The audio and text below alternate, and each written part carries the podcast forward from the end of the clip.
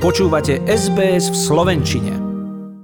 Svet aj naďalej ohrozuje variant koronavírusu, ktorý dostal označenie Delta. Aj preto teraz mnohé štáty zosilňujú svoju kampaň na podporu očkovania. Doteraz sú vakcinované takmer 2,5 miliardy ľudí na celom svete, ako uvádza Esam Al-Galib vo svojej reportáži.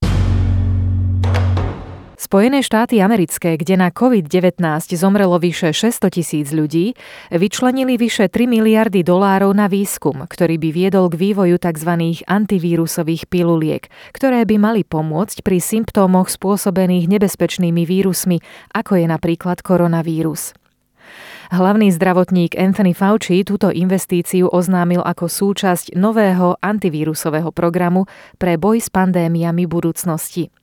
Tabletky vyvíjané v USA by mohli prísť do obehu už koncom tohto roka, v závislosti od klinických skúšok. So today the Biden administration announced their investment of 3.2 billion dollars from the American Rescue Plan as part of the COVID-19 antiviral development strategy.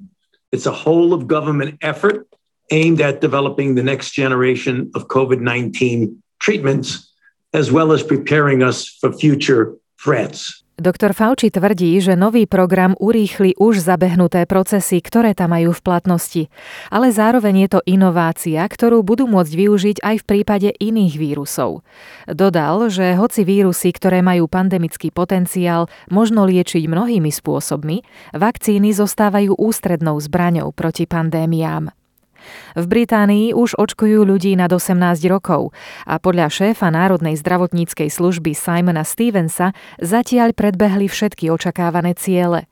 Ak budú pokračovať v rovnakom tempe, budú môcť do polovice júla ponúknuť vakcínu každému dospelému Britovi. The NHS has delivered this vaccination program at record speed, uh, ahead of target for each of the milestones.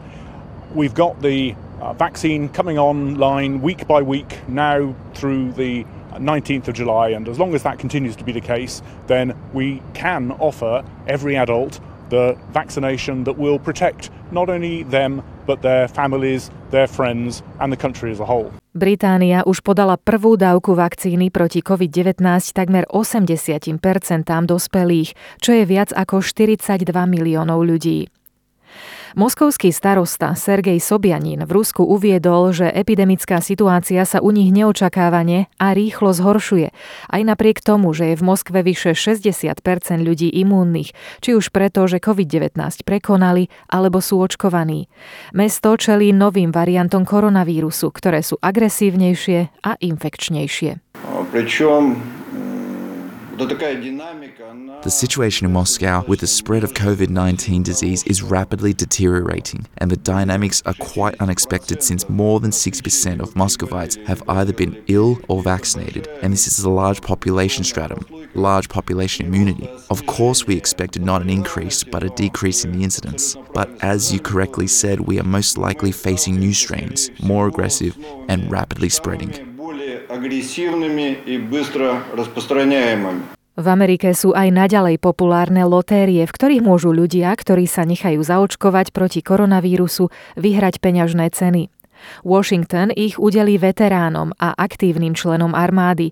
Guvernér štátu Jay Inslee hovorí, že v lotérii nazvanej Vďaka hrdinovi A Heroes Thanks sa budú udeľovať 100 tisíce dolárov v hotovosti, ako aj menšie ceny, napríklad darčekové karty. We will announce winners uh, once a week for three weeks, starting on July 30th. Uh, each week, a person in this pool, either a veteran or an active duty personnel, will receive an award of $100,000 in the first two weeks and a grand prize of, of $250,000 cash in the third, third week of the drawing. Guvernérka štátu Michigan Gretchen Whitme zároveň žiada, aby si zdravotnícky a ďalší personál v prvej línii zarobil tzv. plat hrdinu.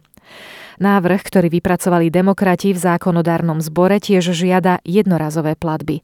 Či sa však dočká schválenia je otázne, keďže Michigan je väčšinovo republikánsky. And when you work that hard, when you do these tough, important jobs, you should get paid a salary that you can live on, that you can take care of your family on. We will not stop until we recognize our essential workers, not just with a day of appreciation, but with hero pay that you have earned. Nový zvrat však nastal tento týždeň v Texase, kde súd zamietol žalobu viac ako stovky pracovníkov, ktorým sa nepáčilo, že im Houstonská nemocnica udelila, ako tvrdili, nespravodlivé ultimátum. Vezmite si vakcínu alebo stratíte prácu. Podľa profesora Erika Feldmana, ktorý vyučuje právo, lekárskú politiku a etiku na Pensylvánskej univerzite, na to zamestnávateľia majú právo. Nie je to podľa neho nátlak, ale jedna z podmienok pracovnej zmluvy. So, can the hospital do that? Uh, it surely can. When an employer says, you need to get vaccinated if you want to continue to work here, as opposed to compulsory vaccination, which literally means holding people down and jamming a needle into their arms, regardless of whether they have any will or agreement to do so. No one is being compulsory vaccinated, they're being told that as a condition of employment. Antivakcinačné kampane existujú na celom svete, aj tu v Austrálii, a predstavujú hlavnú prekážku v úsilí potlačiť pandémiu.